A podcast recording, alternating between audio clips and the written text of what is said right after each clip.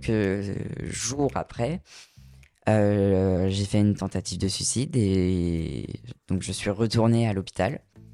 Alors déjà aux urgences, ils voulaient pas me faire retourner à l'hôpital parce que je venais d'en sortir. Mhm. C'est moi qui ai dû forcer pour y retourner. C'est fou quand même. Donc tu te dis, euh, tu viens d'être hospitalisé, donc on sait que t'es fragilisé. Tu sors, tu fais une tentative de suicide, donc c'est la preuve qu'il fallait pas que tu sortes. Ouais. Et, et ils veulent pas te renvoyer. Enfin, je comprends. pas. Alors que c'était eux que la... enfin, qui m'avaient envoyé un peu de force la première Ouais. fois. Et là, c'est moi qui force. Ouais. Enfin, je... Ouais, c'était n'importe quoi, vraiment. Et, mais par contre, j'ai eu beaucoup de chance parce que quand je suis arrivée dans... Donc déjà, j'ai eu de la chance, j'ai été réhospitalisée dans la même unité. Donc j'étais content, mais j'avais peur de retomber sur le même psychiatre. Ouais. Grande chance pour moi, il était en vacances. Donc, euh, en fait, euh, j'ai demandé à l'autre psychiatre qui m'a accueilli de me prendre en charge. Et voilà, et en fait, euh, c'est là que tout le travail a vraiment commencé, en fait. Ok. C'était un faux départ la première C'est ça, exactement. J'ai fait un faux départ. Euh, et là, euh, ouais, vraiment, il y a eu vraiment euh, du travail de fait, quoi. Mm. J'ai vu la différence de prise en charge. là, à peine j'étais arrivée, on avait un planning, j'avais des activités à faire. il me disait de sortir un peu dans l'unité, me- enfin, dans l'hôpital, me balader dans le jardin, tout ça. Mm. J'avais le droit de sortir, c'était pas une unité fermée, donc il m'encourageait à sortir et c'était pas en mode tu sors. Mm. Enfin, Oui, c'était pas des injonctions. voilà, c'est ça. J'avais le choix et du coup, c'est vrai que ça venait plus naturellement. Mm. En plus, euh, donc euh, ma première hospite était en février, donc euh, il faisait pas beau, il avait neigé en plus à cette époque-là. Euh, là, ma deuxième hospite là-bas, elle s'est passée au début du printemps. Mm. Donc il faisait plus beau, il y avait Meilleur de la mood. chaleur, voilà. Donc ça aide aussi, ouais, le mood euh, vraiment beaucoup. Ouais. Et donc là, j'ai plus sociabilisé, tout ça, donc ça m'a beaucoup aidé. On a fait, euh, donc avec ma psychiatre, on a fait une ligne de vie. Euh, donc euh, ça, ça, ça a beaucoup bousculé de choses aussi, mais dans le bon sens en fait. Euh, là, c'était pas en mode je te force à faire remonter des traumatismes en te, te faisant Mm. peur ou quoi.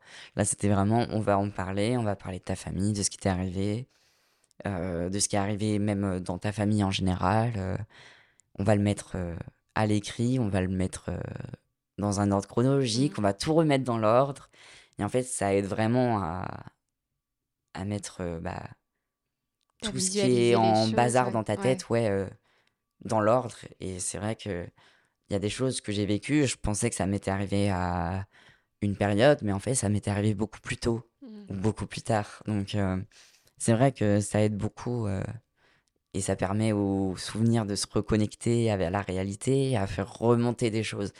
Ça, c'est pas agréable du tout, mais euh, c'est nécessaire en fait. Euh, Enfin, moi, en tout cas, c'était nécessaire pour moi parce que il y avait trop de non-dits sur toute ma vie en fait. Mm. Donc là, j'ai vraiment senti que ça me faisait du bien.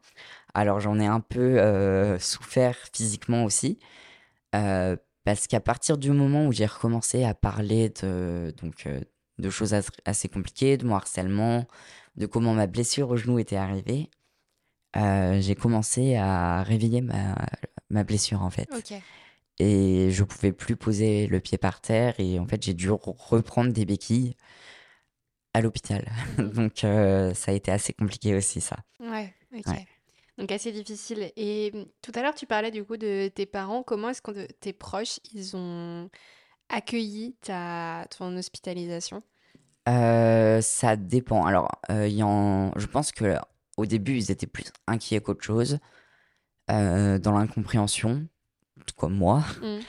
Euh, mais je pense qu'après, ils ont vu que ça me permettait de faire du travail sur moi aussi, que j'avais besoin de ce temps-là. Bon, ça a été compliqué pour eux à accepter.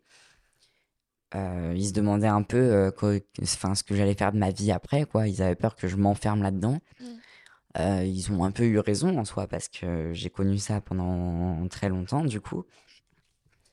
Euh, voilà. Mais je sais que maintenant, ma mère me dit que pour elle, cette période-là, elle la voyait comme une descente aux enfers pour moi. Et je Mm. comprends en soi, parce que c'est ce qui s'est passé. Mais c'était pour accéder après Oui, euh, au mieux, quoi. Et Mm. ça, elle a du mal à le comprendre. Oui, parce que si t'avais pas été hospitali- hospitalisé, ça aurait clairement été pire, quoi. Ah oui, bah je serais resté euh, dans ce renfermement et je pense que ça m'aurait bouffé de l'intérieur et Mm. peut-être que je serais même plus là aujourd'hui en fait. Donc euh, non, clairement ça m'a sauvé la vie, même si ça me l'a un peu gâché en même temps parce que bah il y a plein de choses que j'ai dû mettre de côté, abandonner. Cet extrait vous donne envie d'écouter la suite? Retrouvez l'épisode en entier mercredi prochain sur toutes les plateformes d'écoute. À très vite